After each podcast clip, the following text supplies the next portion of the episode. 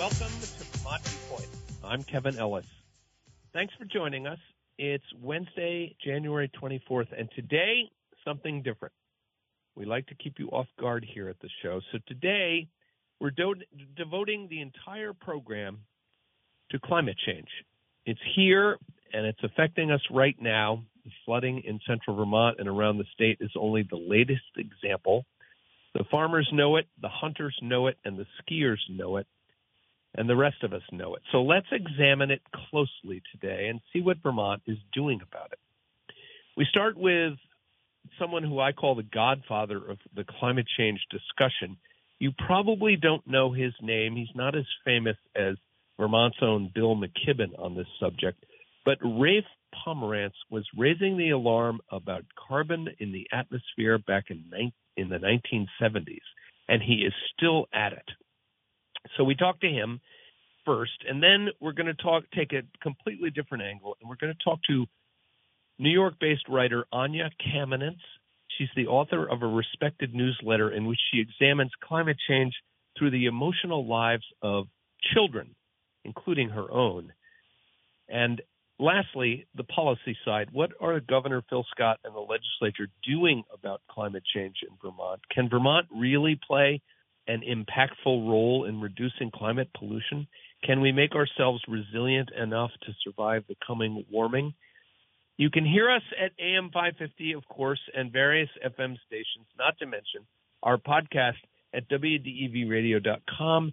Shortly after the show uh, wraps today, it will be uh, on our website. We welcome your calls and emails as always. The number to call, 802 244 1777.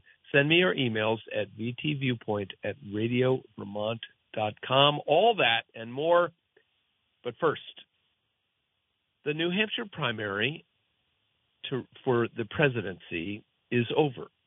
Donald Trump, former president, defeated incumbent, indicted defendant, twice impeached, and accused sexual predator, is now the presumptive nominee for the Republican nomination for President of the United States.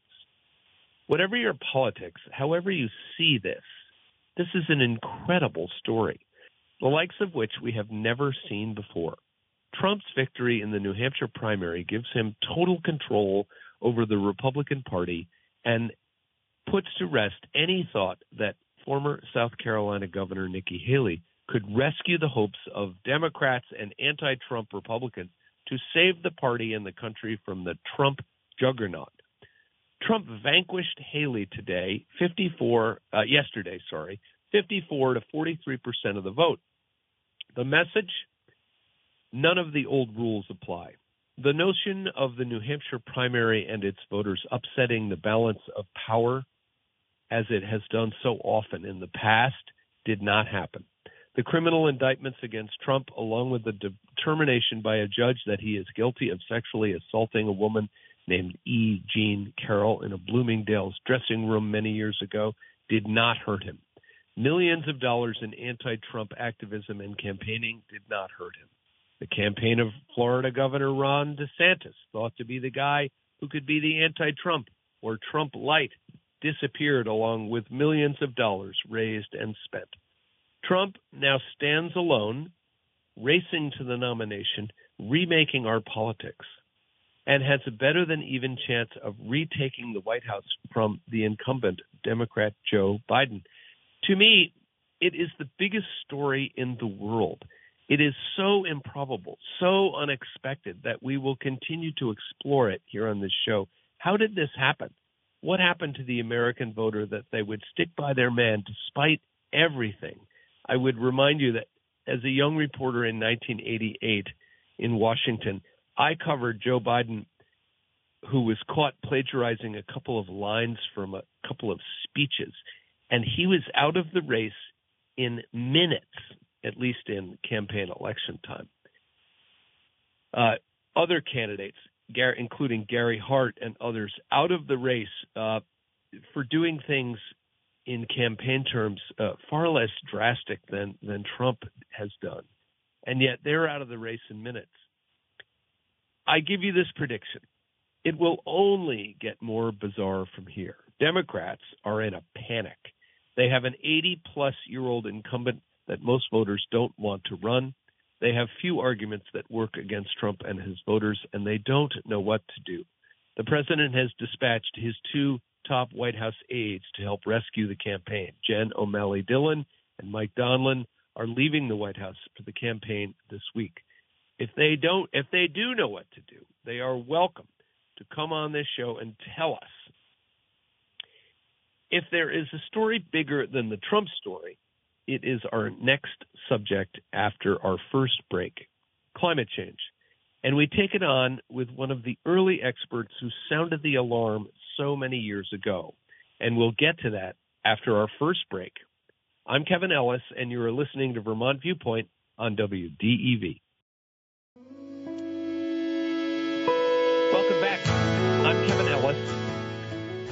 Sometime back in the 1990s, early 1990, when I was the environmental reporter at the Burlington Free Press, a stranger walked into the newsroom. He was attending a conference of some kind on the environment, and I was writing about it. Back then, climate change was just emerging into the mainstream, and I had written a few stories about it. This man, our next guest, said to me, Why aren't the ski areas in Vermont lobbying to stop climate change? They will be destroyed by it when there is no more snow. I hadn't given it much thought, but from but, but from then on, I started writing more and more stories about climate change and how it would affect the environment and economy and lives of everyone in Vermont. All these years later, when I watched the Winooski River rise up and decimate the city of Montpelier a few months ago, I thought of that visit with this early activist and leader of the anti climate change movement. His name is Rafe Pomerance, and his resume is too long to recite. The National Clean Air Coalition, Friends of the Earth, the World Resources Institute, the White House, Arctic 21, and so much more. He is one of the first Americans to bring climate change to public attention, that a buildup of carbon dioxide in the atmosphere would harm the planet. And he joins me now. Welcome, Rafe Pomerance, to the show. Thank you. Good morning. Good morning. It's it's great to have you. It's a it's a walk down memory lane for me because uh, because uh, in the newsroom back in gosh, it was either in '89 or '90. I'll never forget you looking me in the eye and saying, "Why aren't the ski areas doing something more about climate change?" oh, oh, good. I'm glad we had the the uh, conversation. Sounds like it was productive. Well, it, and take us back, if you would, uh, before 1990, all the way back sure. to the 70s, and tell us how you first discovered uh, climate change, global warming, and carbon buildup in the atmosphere. Sure. Um, I, uh, well, I was an environmental activist, organizer at the time, and I had helped to found an organization called the National Clean Air Coalition. I was working at Friends of the Earth, and we ran this coalition from our office. It was all about preserving the integrity of the Clean Air Act, in, starting in '73 during the time of the Arab oil embargo, and we ended up finishing those amendments in '77. One of the unresolved issues during that debate was what to do about acid rain, and I went on to do research on acid rain after the conclusion of the 77 amendments. And it wasn't long thereafter I read a report from EPA on the environmental impacts of coal, in which there was a sentence referring to the fact that coal was likely to increase the temperature of the planet. It was going to warm the planet. And I was so astonished. I just I blurted out, "This is the whole banana." I couldn't really uh, it was such a surprise because in all my work on the Clean Air Act amendments, the, the issue of carbon dioxide and the greenhouse effect and global warming was never discussed this in the Congress, in the government, anywhere. So the next day, one of my colleagues, Betsy Agle, brought an article from the Rocky Mountain News about a talk given by a geophysicist named Gordon MacDonald very prominent geophysicist who had just finished working with a group called the Jasons physicists to produce a model of what the future would be like with increased concentrations of carbon dioxide and uh, and uh, this fellow Gordon MacDonald happened to work on the Beltway in D.C. at the MITRE Corporation. I called him up. I went out there. We spent two hours together where he briefed me on how the whole thing worked. I said, okay, if I set up the meetings, will you do the briefings? Because I was a lobbyist, I wasn't a scientist. And we proceeded to have a multi year relationship uh, where we briefed people in the administration, in Congress, in the media.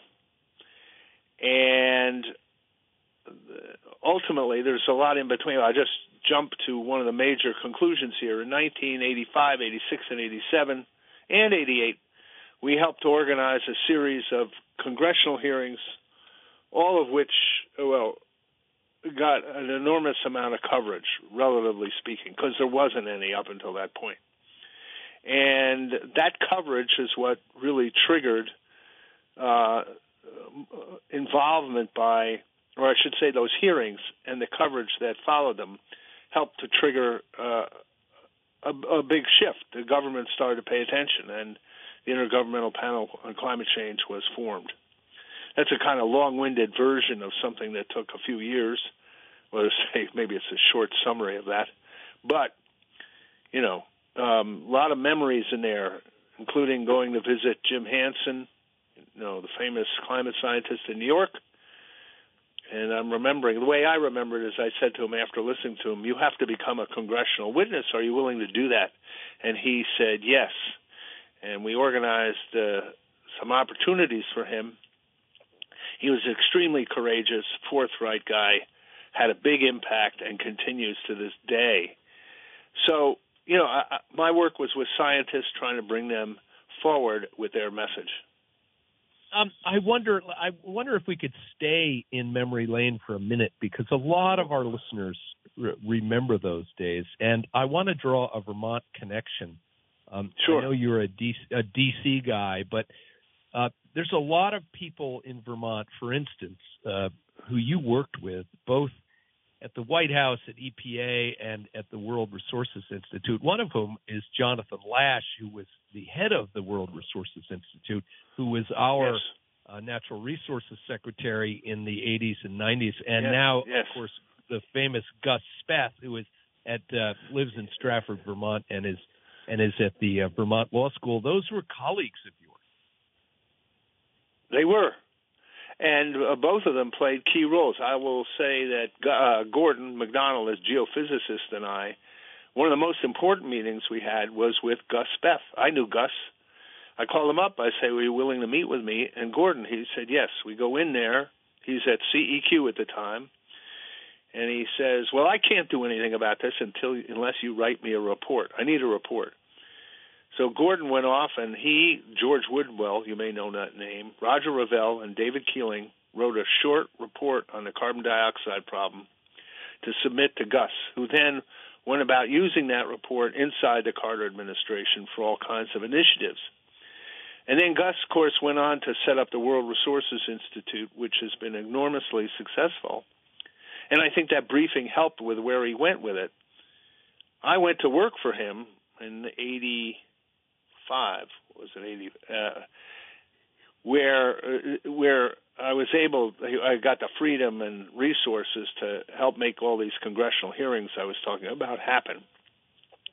So Gus has a huge legacy. He's obviously continued to write about this, speak about it, work at it all kinds of ways. And same with Jonathan. He what jumps to mind is Jonathan's work on the Energy Mobilization Board and uh, you know um, synthetic fuels, which was a Carter administration initiative and a terrible idea.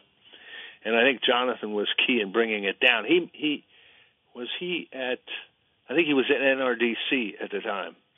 That's and right. of course, he went on to succeed Gus at WRI. So yeah, there's there's a huge number of uh, Vermont links here, but well, uh, let me I'll with, throw one other yeah, name please. before Robert please, Stafford, the senator. You know, Ah, don't forget you had some great politicians there who really stood up for this stuff. well, well, and it's and it's worth. We'll get into more of the politics later, but it's worth mentioning that Robert Stafford was a Republican and uh, was Yes. the ranking member on the Environment Committee. Um, Yep. and, a, and and a legend in in Vermont politics, but um, Uh-huh. comment comment if you would on Bob Stafford as a Republican versus the system that exists, the the political, you know, Republicans that exist today. Yeah. Well, Stafford was a a uh, you know there were a group of liberal Republicans uh, in the Senate who were open on environmental issues and supportive. I can think of Stafford, a guy from Minnesota named David Durenberger, and uh, a hero of mine, John Chafee from Rhode Island. We're all Republicans. They were all on the Environment and Public Works Committee. Durenberger chaired the hearing in '85. Stafford, which ones? He, he he. I don't remember which ones he did, but he was very big on leading the fight against chlorofluorocarbons, which were ozone depleting gases. And he had a key staff person working for him named Curtis Moore, who was a key facilitator in making all this happen. And uh, then there was John Chafee, who held the hearings on June 10th and 11th, 86, which in my mind blew the issue open. Uh, and uh, and Chafee, in fact, announced a series of initiatives on climate change at that hearing. So here are three Republicans: Durenberger, Stafford, Chafee, who in that period of the 80s were key in moving this along. Of course, there were a lot of Democrats too, uh, Ed Muskie and Gary Hart and others, but uh, so that was a different. You you you have to look long and hard to find Republicans like that. I don't even. I, I wonder if they exist at all because you can't. I think the problem is that the MAGA base in the Republican Party won't tolerate deviance from, uh, you know, their their stance, which includes taking the climate issue. Well, they don't take it seriously, but what's required is to take it extremely seriously, and they don't buy that. So, you know, Trump, what did he do? His first one of his first acts as president was to take the the, the United States out of the Paris Agreement. You know, and he he he uh, he disparaged the climate science, and that's kind of um, how it's still going. It's uh, even though a place like Florida is uh, under an existential threat from sea level rise, truly, and it's happening. It's visible.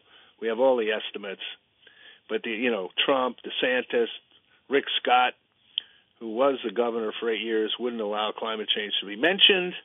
He's now you know high-ranking Republican in the Senate, and you know it's appalling, appalling. Um, I wonder if you could uh, talk about a famous book and uh, which was excerpted in the New York Times Magazine by a pretty famous writer named Nathaniel Rich called "Losing Earth," which which which uh, reviews your role in all of this, and and right. it's as I said, it's called "Losing Earth," and it basically says that we've lost. There was a decade or so when we had a chance, we were on a path to fix this problem, and we failed because of our politics and selfishness, et cetera, et cetera. Could you talk about that article a little bit? Oh, sure. Well, um, I actually had written a, a, a, short chapter in a book edited by Dean Abrahamson of the University of Minnesota on climate change, which was about the emergence of the climate change issue, how it kind of came from nowhere to, you know, from an empty room to a to a room full of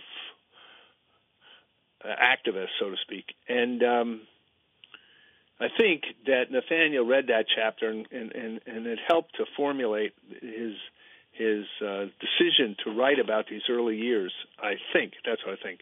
Anyway, Nathaniel, you know, did a huge research job on that article, um, and the I think the title of the piece will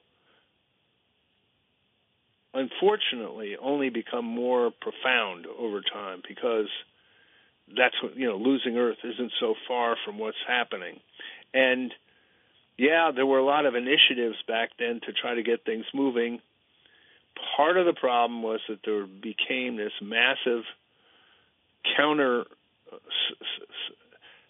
propaganda effort within certain industries to uh, undermine the science of climate change, which helped to stifle getting things off the ground at that point. And had, well, for example, you know, had everybody, Republicans and Democrats, come together and said, yes, this is a crisis, we have to act right now, things could have been different. In the American political system, the odds of that happening are low. It, it could have happened had, we don't know what would have happened if ExxonMobil had said, yeah, we agree with this. This is really trouble. We have to get out of, we have to move in a rapid transition off of carbon-based fuels. If if ExxonMobil and others instead had stopped their uh, um, propagandistic advertising, uh, things could have been different. However, I would say that making the transition from carbon-based fuels on the entire planet, you know, every country on Earth, is the largest task that humans have ever faced because it, it has to be done. You can't, uh, it, it, and it involves everybody and every government and every economy in a huge way. So, um, you know, Nathaniel's view that this could have happened has some validity, but it's still a big leap to have made it happen back then. Our guest is Rafe Pomerance. He is, uh, to my mind, sort of the godfather of the uh, anti climate change movement. He's been a lobbyist, a policy uh, director. He's worked in the White House and for environmental organizations for the last 30 years. In the minute we've got left, um, can you just give us the, the before the break? Um, the we are at sort of one degree warming, and in the article and most of the reports, two degrees warming is is a serious crisis. Could you talk about the science just a bit? Sure. Well, we're we're at really more closer to one and a half degrees. And a story I noticed this the other day when I started working on this in 1979. Since 79 to today, the Earth has warmed up one degree centigrade in those 45 years. That is an incredible rate of change. Just you know, when you look over geologic time, it's unbelievable. Much of the Earth is already at 1.5 degrees. These are, in my mind, these numbers, these temperature numbers, are they're helpful, but they're not the only guide we need. We need to construct models that show what the impacts are at various temperature levels. I'll give you an example. In the 1980s, corals started to bleach. This is not a new story. We were seeing the climate signal back in the 80s because the oceans had already started to warm. So, uh, what the science is telling, and, and when you look in paleo- historic climate t- times, two degrees, you know, you start to worry that you're going to lose Greenland or large chunks of Antarctica. You have to worry about the fate of the ice sheets. That should be at the top of the agenda. We have to keep them intact. How are we going to do that? Because the amount of sea level rise you're going to get is so large, you'll see massive displacement of population. I wonder before we leave, Rafe, the the old days. Uh, I would take us back, and I re- I remember being in a Washington D.C. newsroom as a young newspaper reporter in 1988 when James Hansen testified before Congress about climate change, and that was the moment that my eyes uh, were opened. Can you take us back to that year? Ah, it looks like we've lost Rafe Pomerance. Um, so while we wait for Rafe to call us back, we're going to go to the phones and we're going to talk to Bruce somewhere in central Vermont. Bruce, welcome to the show. Actually, um, I'm sorry, Mr. Pomerance uh, isn't on. He's right here. We've got him. Go ahead, Bruce. Do we still have Bruce on the line? Oh, you got Pomerance. Okay, well, we have Rafe Pomerance. So and we, I think we lost Bruce. Uh, Rafe, I wonder if you could take us back. Um, we're now moving through time here, and I remember sitting in a in a newsroom in Washington D.C. watching um, uh, James Hansen at the 1988 congressional hearing talking about this, and I think that's right. when my eyebrows first got raised about this issue. Yeah. Can you take us back to that hearing and how it happened? Sure. Um, Tim Wirth was the chair of that hearing. Uh, Gordon MacDonald and I brief, be, uh, briefed uh, Bennett Johnston, who was from Louisiana, who was the chair of the Energy Committee, and he he uh, turned the issue kind of over to Tim Wirth. Johnston was interested, and Wirth held a hearing in 87, an interesting one, on energy that became the basis for his energy bill at that time. But then he was in a briefing in the Senate uh, dining room where the Stockholm Environmental Institute had done a new analysis, and he walks out. I remember I was outside. He walks out. He says, "I want to do a hearing." Okay, well, what's it going to be? So I remember talking to his staff guy, terrific staff guy named David Harwood. Yeah. Keep going. Okay, I think we lost Rafe Pomerance again. Well, uh, we'll we'll see if we can raise him again. Uh, sorry for the interruption. He was talking. Rafe was talking about the, the hearing that. Um, oh gosh, Tim Wirth uh, was a senator from Colorado, and he later went on to work uh, work at the State Department on climate change. And it was Pomerance who uh, it was uh, uh, Tim Wirth who who held that hearing at which the uh, what's his name James Hansen uh, testified. He was from the Goddard Space Institute, and it was Hansen who testified that the Earth is, was no longer in what they call the range of variability, meaning we couldn't stop uh, the, the warming of the Earth from uh, warming more than two degrees centigrade. And if that were to happen, uh, sort of all bets were off, and we didn't know uh, what would happen. And back then, uh, soon to be Vice President Al Gore was a huge uh, participant in that. So let's go to the phone and talk to Bruce. Uh, Bruce, uh, sorry, we're we're having some technical difficulty, but go ahead. Well, well, thank you, Kevin. Um, I hope I can fill some air. Um, I want to thank Mr. Pomerance, if he gets back on, for raising the name of Robert Stafford, uh, for whom I worked for eight years in the Senate. And he also mentioned Curtis Moore, who was a colleague of mine I haven't seen in about 10 years.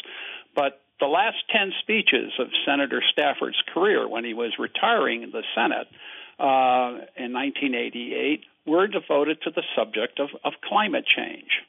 But um, he was also, Stafford is very overlooked in terms of his record nationally in protecting uh, core environmental legislation.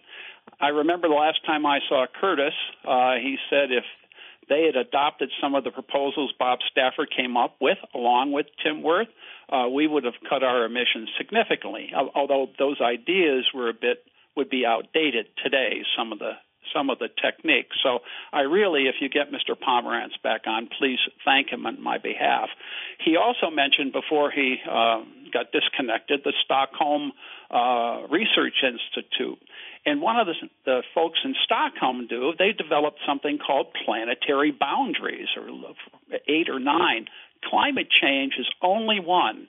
And we are pushing through these limits and these boundaries in so many different areas land abuse, excessive nitrogen, so, the way we treat water. So I think we have to deal with climate change, but in many ways, that I believe is a symptom, a symptom of Western ways of living that like to gobble up things and uh, push all these boundaries. So I'm sorry I can't have that conversation with Mr. Pomerance, but I, I did want to thank you for raising the issue. I want to thank you, too, for remembering uh, what Senator Stafford achieved while he was in the Senate. He was a very quiet man. He didn't like to brag. Uh, but I learned a lot from him, particularly my last two years when I came up here to be a state director. We'd drive around Vermont, and he would talk to me about chlorofluorocarbons, climate change, ground level ozone versus uh, atmospheric ozone, uh, acid rain. So I learned a lot. He felt it. He felt it. And I think that was important, and I think his legacy uh, needs to be celebrated uh, and replicated by the way we conduct ourselves today.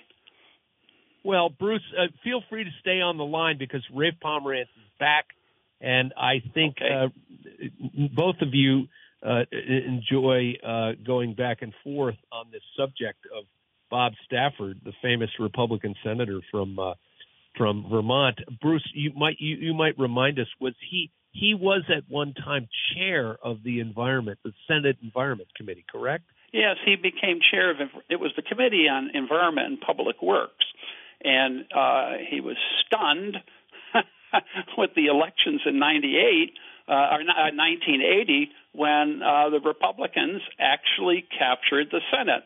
Uh, he was at a friend's house in Rutland. They were having a cocktail party about the elections. You might remember Stuart Smith. And uh, all of a sudden, they started getting the returns and they started calling Bob Stafford Mr. Chairman. And it was a role he never thought he would have. But when he got in that chair, he seized the opportunity uh, not just on environmental issues. I handled education issues for him, but he had an excellent staff, and Curtis Moore was one of those people. He pushed back against the Reagan administration who wanted to weaken the Clean Air Act, Clean Water Act, and again, as I said, he ended his career with 10 speeches from the Senate floor about dealing with climate change. Well, Bruce, thank you so much for your call. Let's go back to Rafe Pomerance. Um, Riv, that, that, we have to move out of memory lane and Bob Stafford and into the pre- and into the present now. Um, it's difficult. I guess my question is is somewhat metaphysical for you. How do you keep going, given the evidence that tells us that uh, it's too late? How, how do you keep optimistic and how do you keep going? Well, the, the description that it's too late is uh, it could be one way to. It's too late for some things. I mean, we've caused uh, an enormous amount of climate damage already, and more is on the way. But beyond what's on the way, if we keep, you know, there's there's even more. There's always more, and again, get worse and worse. So you have to bring it. You have to bring down the concentrations of greenhouse gas and use other interventions to try to keep the planet within, uh, you know, habitable, so to speak. And um, how do I keep going? I don't know. I'm just the way my personality is. I look for ideas on how to move things forward. Um, it's pretty easy to get depressed about it because it is depressing. And you know, the, the longer that when I was, I was just struck when I mentioned the other day that we the, the the planet had warmed up a degree centigrade in 45 years. I mean, just in my own the lifetime of my own career. I thought that was extraordinary and you know, because numbers like two degrees are just in historic climate terms are huge for what uh, impacts are associated with those numbers when the Earth was that much warmer. So, yeah, how do you keep going? Well, I guess as an organizer and a lobbyist and an advocate, I keep coming up with ideas about how to how to try to turn this. And the la- I just mentioned the last thing I'm doing is the or the, at the moment is something called campaign upper limit to sea level rise. We started this in Florida, where we're urging the state of Florida to declare an upper limit to sea level rise so that you can actually give people a quantitative goal for something they understand, which most people don't really understand a global temperature goal of one and a half or two degrees, what that means to them. But a goal in terms of sea level rise is something people could understand. Let's say in Vermont, the climate goal was to limit the movement of maple trees to Canada by chain, limit the range by which the maple forests move into Canada, or limit the damage to snowpack. Now, these are tough estimates to make, but they can be made. So, all of a sudden, the state's climate goals would be set against particular impacts that mean something to the people of the state. And um, that's something I'm do, I'm involved in right now. We'll see if it catches on, but we think the sea level rise idea could go global. I mean, uh, even in New England, Maine, Massachusetts, Connecticut, Rhode Island are all highly vulnerable and should have uh, sea level rise goals or upper limits. And Vermont even could consider limits on impacts in Vermont. That's one way I think we can drive a solution uh, more quickly. Um, the other thing I'd say is the politics of it all. You know, our uh, the solutions are politically dependent, and as long as the politics are so divided, so politicized, so divisive on this, you know, it's tough. It's tough going. what uh, our guest is Rafe Pomerance. He's uh, a longtime environmental activist and uh, lobbyist and soothsayer on the issue of climate change. I wonder, Rafe, take us down further down the policy rabbit hole here. What is the best? I mean, we're obviously the Biden administration is trying to push us down a, a, a transformation to an electric economy. Um, I, I don't think we, as you said earlier, I don't think we've ever seen any an effort this large to wean ourselves off of fossil fuels. But right. that to you, that is the right policy, correct? Yeah, well, what the Biden administration did was get in place this massive uh, set of subsidies and incentives to make the transition in all kind parts of our economy. That's an amazing achievement, and implementing it is a huge task. So it's directionally correct. It used to be the economists would tell you, well, the right way to do this is to tax the emissions of carbon. That's the most efficient way to do it. You get the lowest cost path that way. So, okay, we tried that. It was called the BTU tax under Clinton Gore, and it was defeated, and Democrats lost a lot of seats in the House, in part due to their advocacy. Same thing with Obama's uh, cap and trade. It was portrayed as a tax. Democrats suffered defeat not only because of that, but in part. And th- this time with Biden, with the Inflation Reduction Act, it's all about subsidies and incentives, and that's far less politically controversial. It may be the net cost is somewhat higher, but it got done, and it's a huge achievement, an act of imagination, really, that that they could come up with something that big and get it done, and by hair in the Senate. And uh, so I think it's the right direction, and you know there is a transition underway. The issue is how how complete it is um, how fast, uh, and can can it occur globally? And you know, that's just the, the cheaper the substitute technologies, the better we are. So the more we, the more solar we put out there, the more wind, the cheaper it gets, and therefore becomes, uh, a, you know, a more rapid replacement for carbon-based fuels. Yeah, is, is it so? What do you say about India, China, and the other countries that are still bur- that are still building coal plants? How do we get them to go with us on this? Well, I think well electric? we're working at it, but they are beginning to see just as we are. They are beginning to see major impacts in heat, in the loss of the Himalayan glaciers and river flow and agriculture and so on. So they got to worry too, and I think that the way to do it is as is to as I say is to lower the cost of substitutes for new coal-fired power plants and, for, and even for existing plants. You have to have the cheaper substitutes to get rid of that infrastructure. It's a big job, huge job, and um, uh, we keep at it. You know, there's 70,000 people there in the last COP in uh, a, a couple of months ago or a month ago, and you know that's incredible. The world is paying attention. The question is, can the world move fast enough? And that's, you know, right now we're not. Uh, so give us give us something. You know, so much of this news is negative. Um, and uh, our next guest, we're going to talk about climate change through the eyes of children. Um, talk about something positive you can give us to, to sort of put us on a path to a more positive future. What keep, you know? What keeps you going? Well, I think there's a there's a real opportunity for to participate in this transformation. It's transfer technological, it's economic, it's community based, and that's exciting to be a part of this transition.